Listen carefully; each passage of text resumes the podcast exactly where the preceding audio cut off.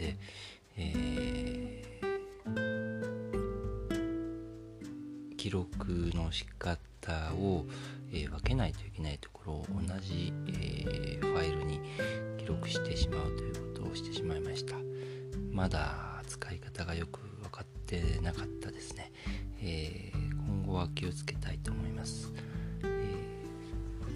教会に行ってイエス様を信じるまでの話をしたつもりなんですが、えそれ以降の話をしたいと思います。え1月14日に、え初めて教会に行き3月の第3週目にイエス・キリストを私の主であると、えー、教会の人スポキ先生をはじめ、えー、信仰告白をしました。その時私は、えー、ひどく、え泣いたんですね。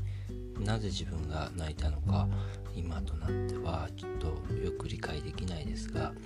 えーその時は私は神様を信じることができたことにひどく感動したんですね、えー、自分はそんなものは信じることなんかできないっていうふうに思ってたのに、えー、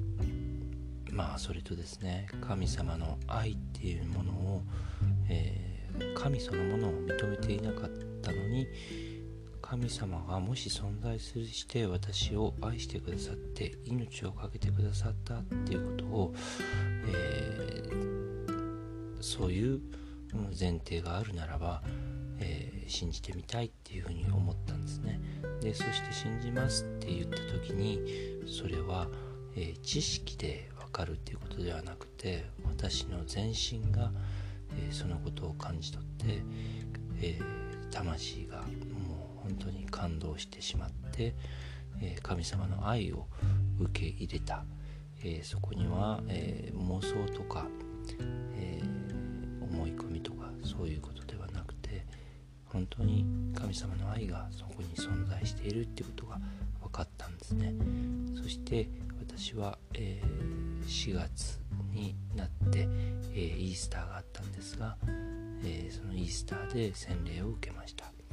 なので、え、初めて教会に行って洗礼を受けるまでが約3ヶ月、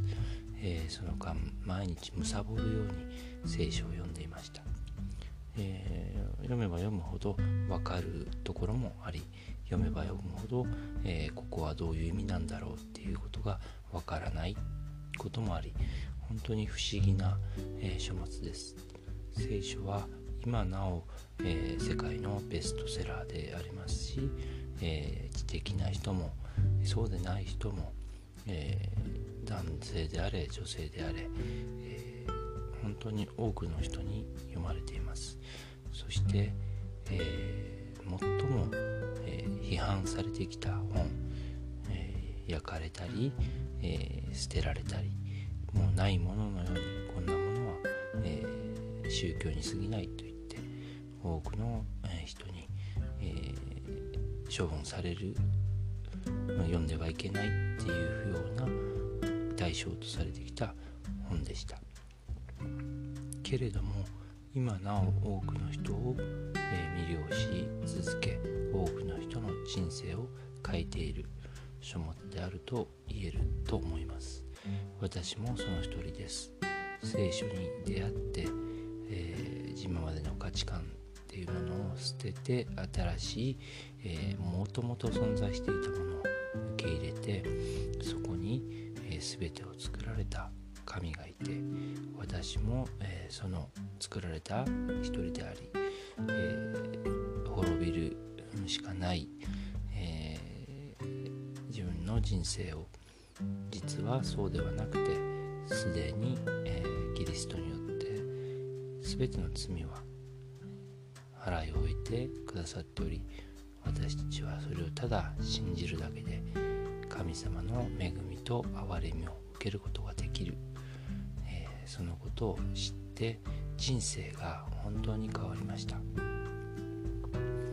えー、今もまあ自分に自信があるわけではありませんが自分に自信があるかないかっていうことを世の中ではえ生きる能力として求められますが、えー、私は今も自分自身があるわけではありません。けれども、えー、私は神様に作られてその神様が何かを成し遂げる能力を与えてくださっていると信じることができるようになりました。なのでそれが自信があろうがなかろうが神様作った神様側がそれを用意してくださっているのだから自分に自信がなくても、えー、そこは全然問題がない。そういうふうに考えることができました、えー、一言で言えば、えー、あまり自分を見つめなくなるんですね。自分を見つめなくなると、えー、すごく楽になります、えー、自分は、えー、これができるんだろうかやっていけるんだろうそういったことはあまり重要でなくなってくるんですね、えできなくてもいいし、えできたら感謝だしそういうふうに変わります。そうすると、え将来のことをくよくよ、え不安に考えたり過去のことをくよくよ、え思ったりしなくなるんですね。